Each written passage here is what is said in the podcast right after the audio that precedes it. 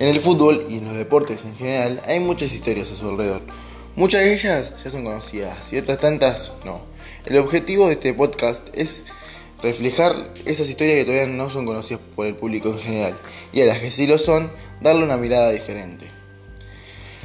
Por eso la meta es realizar una entrevista por semana, que obviamente eso va a depender de mi disponibilidad horaria, pero trataremos que sea una vez por semana, de realizar alguna publicación.